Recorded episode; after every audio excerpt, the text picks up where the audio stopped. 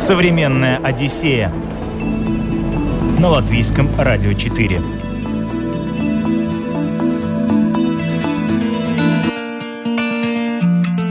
Болотный туризм или болотинг – направление пешего туризма, которое появилось совсем недавно, но уже успело обрести поклонников среди путешественников. В основном это любители хайкинга, исследователи дикой местности, наблюдатели за флорой и фауной, фанаты отдыха с палаткой, а также люди, уставшие от рутины в офисе и желающие прикоснуться к неизведанной природе.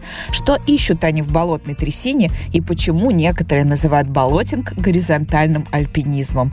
С новым видом туризма знакомимся сегодня – болотным. Меня зовут Елена Вихрова. Мы начинаем. Самое интересное была встреча у самого э, болота Ценос. Там уже выходили из болота, и там шел камелис. Верблюд? Верблюд, да. Было, что надо вытаскивать людей из болота, но это, это для меня это не, не экстрем, просто так приключение. Я видел, как эм, там люди просто до подмышки впали в болото. И там даже не было не видно воды, просто так э, через мох.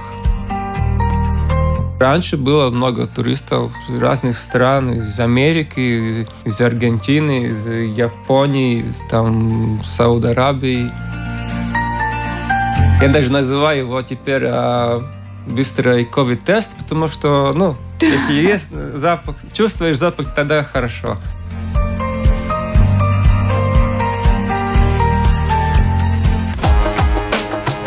Современная Одиссея на латвийском радио 4. Кристапс Кизикс – основоположник болотинга в Латвии. Он стал первым водить туристов по местам, где раньше и нога человека-то не ступала. Ведь принято было считать, что болото – это мокро и опасно, что там люди пропадают, что там тучи комаров и мошек, сжирающих чуть ли не заживо. Поначалу и сам Кристоп так думал, но поменял свое мнение. Вы один из основоположников э, вообще экскурсиям по болотам. С чего все началось? Может быть, вспомните? Да, все началось 7 лет назад. Тогда еще учился в Латвийском университете. Именно географию я учил, изучал географию. И тогда, да, мне понравилось, там было, учили о болотах, и там надо было ехать и такие экспедиции.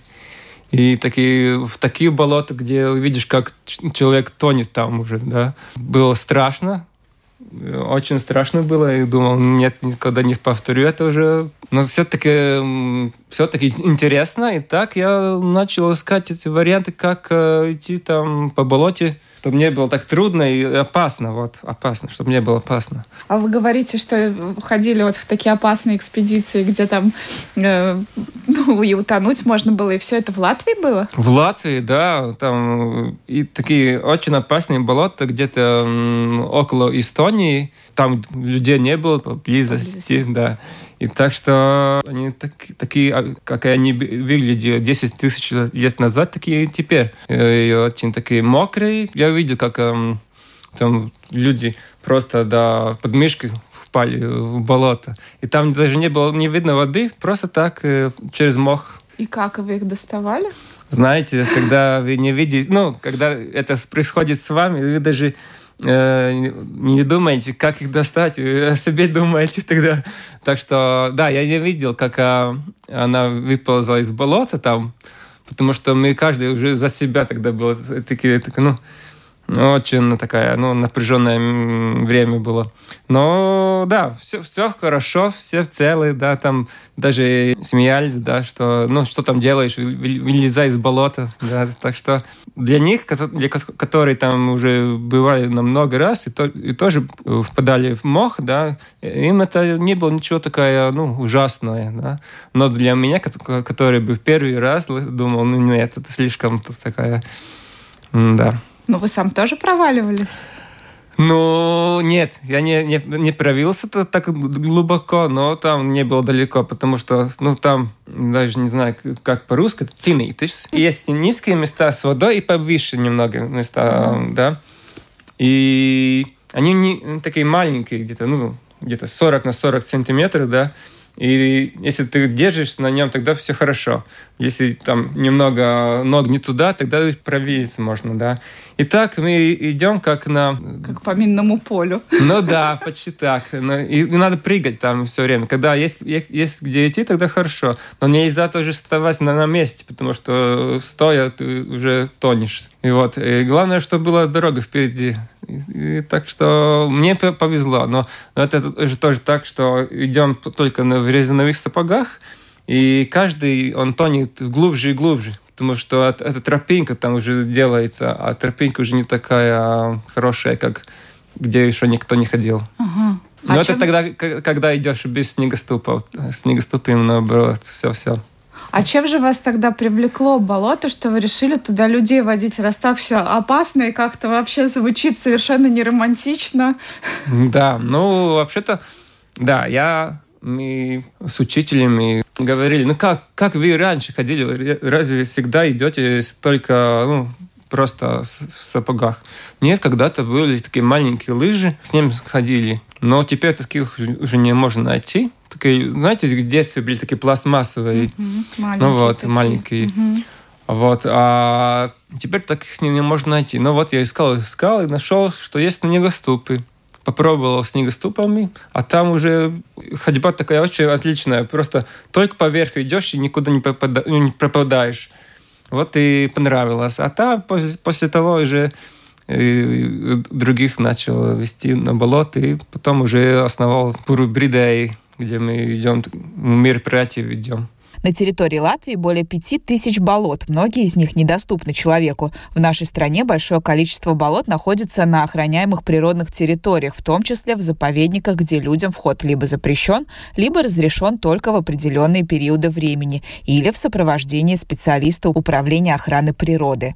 Нетронутые человеком болота являются домом для большого количества различных видов особо охраняемых животных и растений, гнездящихся в болотах птиц, которые могут прервать свое гнездо гнездования даже при незначительном вмешательстве человека. Так что болотинг – это еще и очень регламентированный вид туризма. Не пойдешь, куда глаза глядят. О маршрутах говорим далее. Ну, мне где-то 30 маршрутов. Ну, это самые, самые красивые болота в Латвии, где интересно, где красиво, где можно подойти к болоту, потому что многие болота там уже такие э, очень посередине леса, где нету дорог, где, где там ну, гравий или реки идут вокруг, не можно подойти к болоту. Так что так многие таких хороших болот не остается в Латвии. Конечно, их много, больше, чем 5 тысяч, но, но 30 такие очень хорошие. И еще такие есть болота, которые находятся, находятся в заповеднике, и там не можно идти. Угу. Так что, да, да, где-то 30 маршрутов у меня осталось. Ну а зачем туда ходить? Что там можно увидеть такого красивого, что это стоит риска какого-то? Ну, там маленькие деревья, которые очень э, старые, 300 лет э, эти сосн. И карельские береза есть, там цветет, там ягоды, там, ну все, что можно найти в, в болоте. Но там и приключения, конечно, да. И многих людей они боятся от болота, там уже есть всякие истории о болотах, да, обычно пугает детей, не, да, не надо идти в болото. Но там вообще-то есть, конечно, такие э, опасные болота, но, но множество из них не опасны. Так что э, это интересно. Самое интересное у меня осталось то, что я вижу, как э, у других людей они боятся от болота. Но я уже не боюсь, потому что потому мне интересно. А как вы делаете эти маршруты? Вы сам там нашли какое-то болото, сам идете, да, сначала? Или... Нет, я теперь уже даже сразу с группой иду и делаю экспедиции, там уже сами смотрим, что там есть, нет интересного в болоте. То есть Но... все первооткрыватели тогда? Да, все сразу уже увидим, как... Э, это даже самое интересное, быть первый раз идти всем сразу. А не опасно это? А вдруг это какой-нибудь опасный участок? Нет, ну вообще-то, когда уже знаешь, что, что в чем дело, тогда уже не опасно. Там просто а, надо смотреть, какой мох, в каком э, краске. Угу. Да? Э, например, зеленый, он опасный. темно-зеленые. Я, ярко-зеленые, они так, посередине. Желтый тоже посередине. А, а, например, красный, там коричневый. По нему можно ходить, и там совсем не опасно, там можно идти даже без снегоступов. Так что просто, просто покрасками. А потом же, когда поверху мха есть снег, тогда просто уже знаешь, просто в голове есть маршрут, и ты знаешь, где можно идти, где не можно. Там уже смотришь, где нету льда, и так. То есть вы сначала даете какой-то инструктаж, да, рассказываете, да. куда можно наступать, куда нельзя. Да, есть идете. инструктаж, потом что я показываю, что случится, если пойдешь там, например, в зеленый мох, и так. Есть палка, с палкой ты можешь протыкнуть через мох и видеть, насколько глубокий. А для кого эти экскурсии? Кто с вами ходит? Это какие-то, э, не знаю, очень физически подготовленные люди, любители экстрима, или это совершенно обычные люди, которые там сидят в офисах и от силы 10 тысяч шагов проходят в день? Да, большинство простые люди, никакие специализированные туристы там нет, не бывает. Но даже эта прогулка, не можно называть прогулкой, поход, он где-то только 3 часа э, долго, и наша скорость это 2 километра в час. Так что где-то около 6 километров. И это уже такой ну, большой поход, потому что в болоте три раза труднее, чем просто простой mm-hmm. поход. Но там, да, дети можете идти где-то с 6 лет возрастом. И самый, самый старый, старший был где-то 85-86. Так что бывают, э, конечно, разные маршруты, да. Самый длинный будет, там надо подготовка, но короткий маршрут, он каждому будет хороший. А вы просто идете или вы еще параллельно что-то рассказываете, показываете? Я все время рассказываю о своих приключениях, о том, как растет болото, что там можно найти, какая там история в каждом месте, почему у нас так э, красиво и классно, а почему в Европе больше нет болотов и так и далее. А в Европе больше нет болот? Ну, да, там в Германии нету болот, в Англии тоже больше нет болотов. А, но, конечно, еще осталось Эстонии, еще Финляндии, ну, Россия тоже.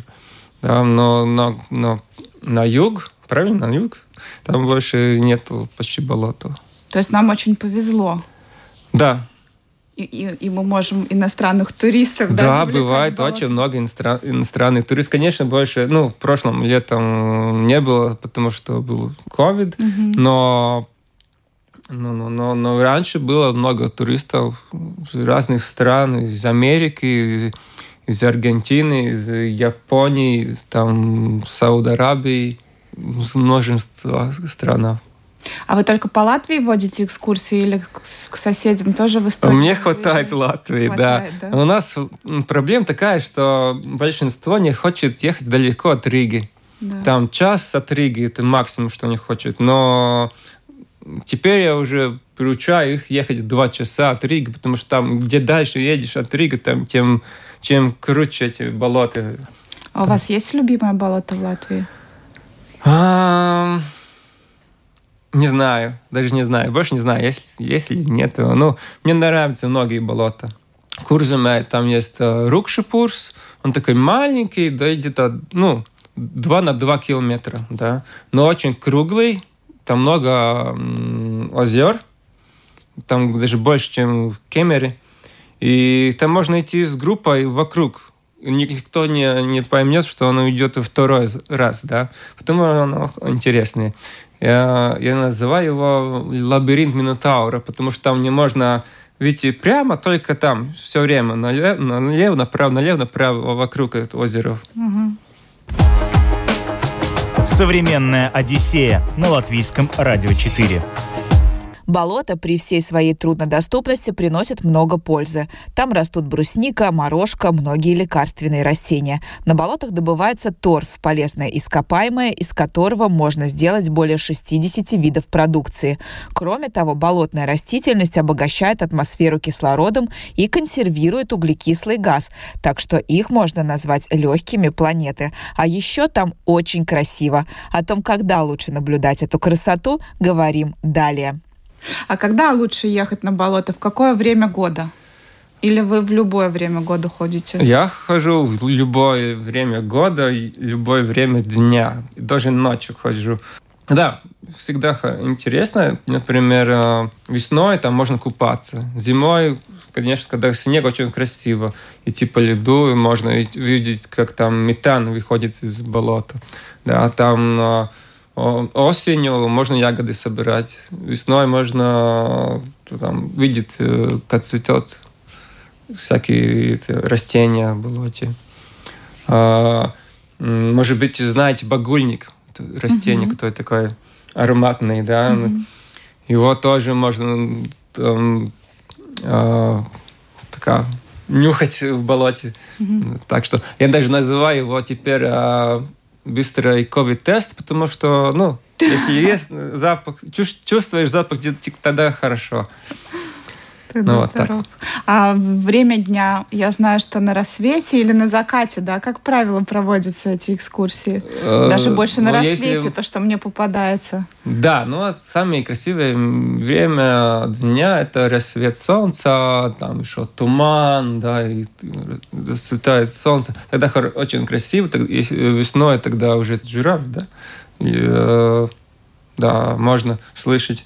Но можно идти тоже в днем, потому что в днем уже теплее, и не, весной а, уже трудно встать так, так скоро, скоро утром, да. Теперь зимой легче, потому что солнце восходит только где-то в 9 часов, угу. так что теперь легче там просыпаться. Ах, вот почему сейчас вот, вот мне пестрят эти объявления, что встречаем рассвет на болоте, потому что люди могут проснуться, да, и приехать. Да, теперь переезжать, и начало похода где-то в 8 часов, а летом там уже около 3 часов утра вам надо быть к болоте, ждать уже. Так а, что... а когда красивее, летом или зимой рассвет на болоте? Он бывает красивее тогда, когда есть рассвет. Если погода хорошая, тогда очень красиво. Я еще видела, что на лодочках по болотам тоже. Да, плавают. там на лодочках, знаете, суп. Суп, как, да. да. Угу. Ну, их очень красиво, да. Ну, в Латвии есть где-то три места, где так можно попробовать. Не везде, да? Не, не везде. Просто тоже далеко идти до, до, до озера. А в Кемере есть там два места, где можно так попробовать. И болото Ценес, там самое красивое место. Вы упомянули, что вы даже ночью ходите по болотам. Да, вот бывали. это, наверное, очень экстремально. Там ничего не видно ночью, да. Потому и нет, может быть, и нет экстрима такого больше. Просто только слышишь, как кто-то кричит там сзади, да. Но, да, очень интересно, если есть э, луна тогда в лунном цвете можно идти и смотреть там, как все. Но там же не видно вот это, какого цвета этот мох. Как же тогда понять, опасно там или нет? А там уже слышишь под ногами вода или нет воды, воды тогда уже так.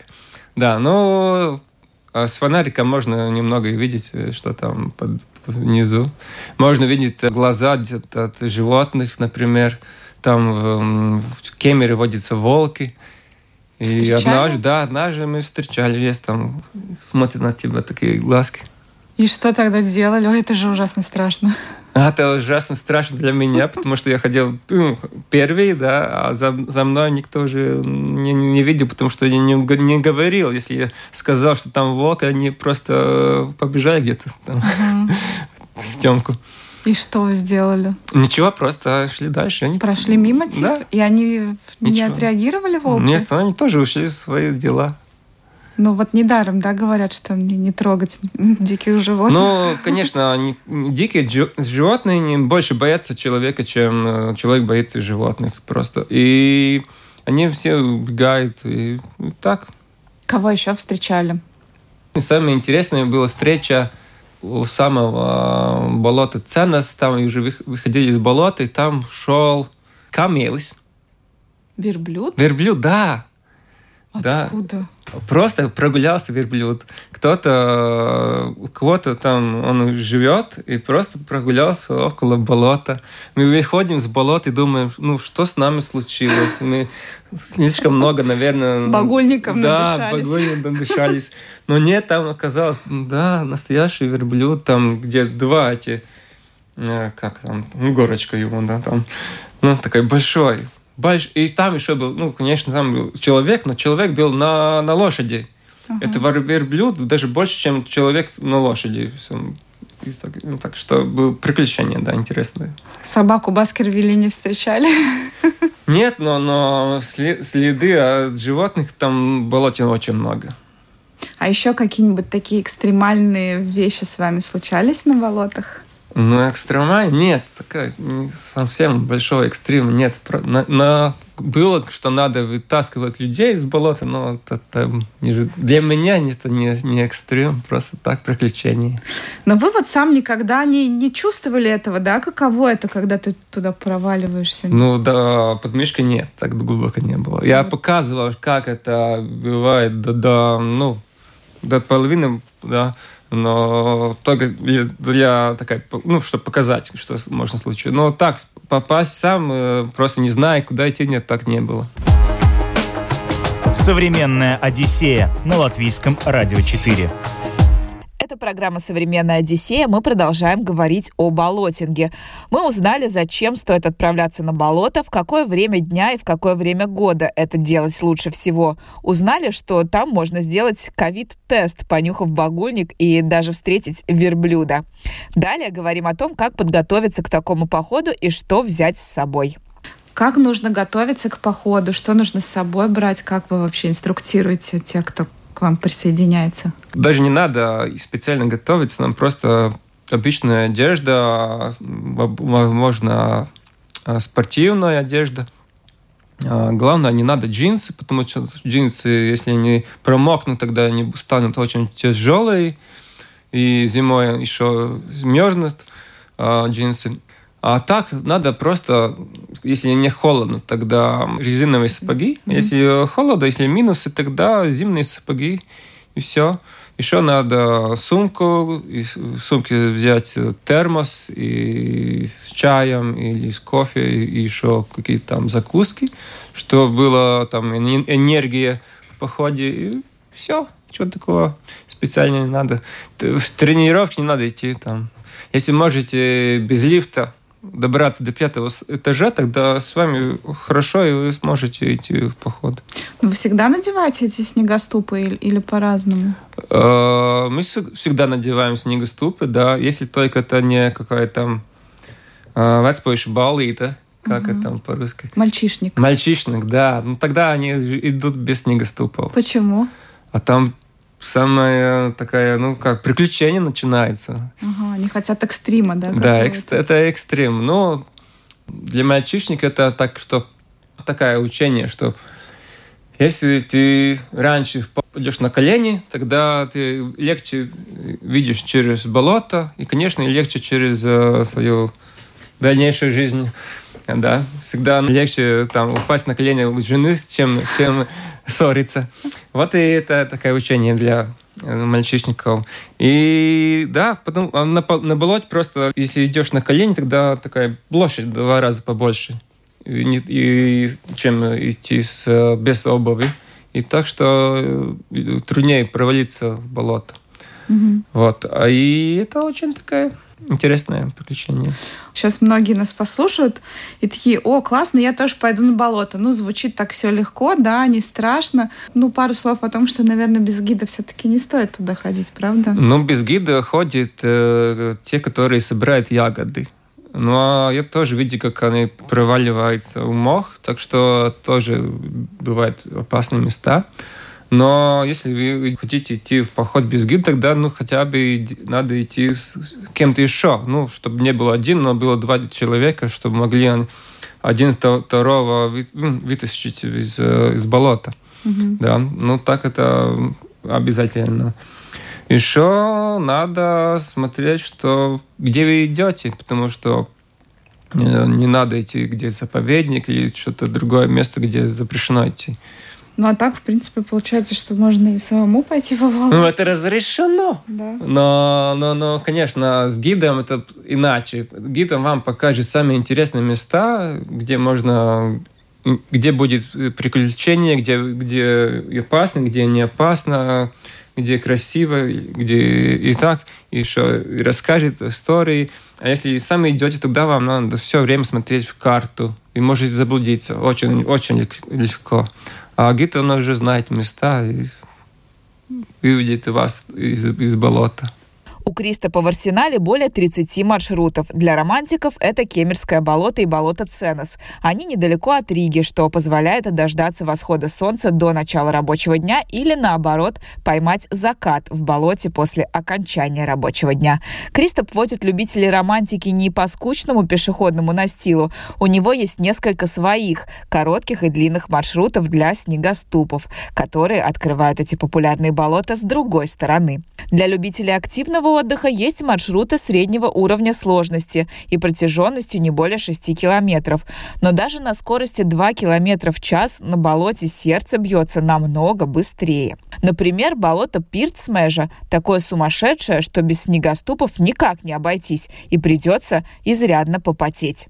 Семьям с детьми понравится болото Рукшу. Это не только болото с интересным названием, по-латышски «свиное болото», но и единственное концентрическое болото в Латвии. Озера его расположены по кругу от центра до края. Это один из популярнейших маршрутов у Кристопа. Он несложный, но очень насыщенный.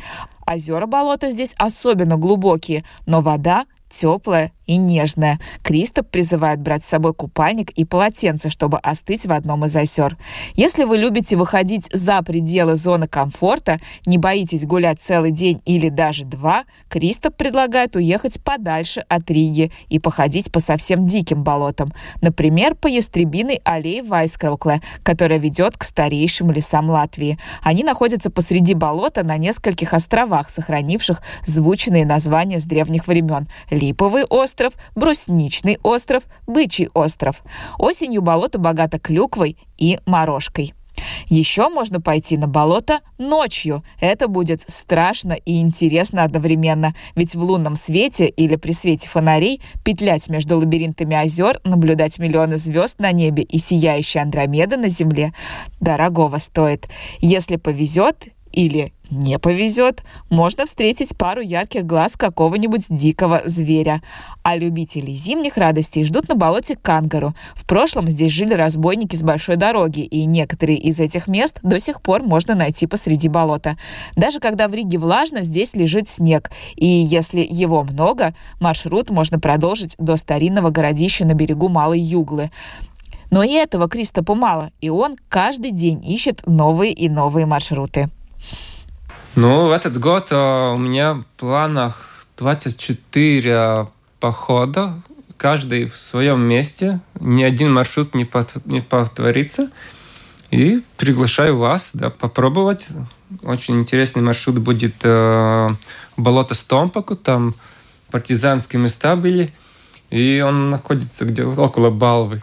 Так что, это, да, 20 февраля можно попробовать новый маршрут. Там еще мы не были, там будет экспедиция. Mm. Каждый первый раз. Так что, да, приключения для всех. Королевство мхов, вереска, багульника, карликовых сосенок и крошечных озер теперь доступно каждому. Это и способ расслабиться, и ароматерапия, и проверка себя на прочность, и тест на ковид. Оказывается, болотинг бывает очень разным, и Латвия – одна из немногих стран, где его можно практиковать. Кристоп Скизикс, гид по болотам, был у нас в гостях сегодня. Спасибо за увлекательный рассказ, а вам, дорогие слушатели, за внимание. Напомню, вы можете подписаться подписаться на «Современную Одиссею» на крупнейших подкаст-платформах или же слушайте нас в эфире Латвийского радио 4. Сегодня это все. Программу подготовила и провела Елена Вихрова. До встречи. Современная Одиссея на латвийском радио 4.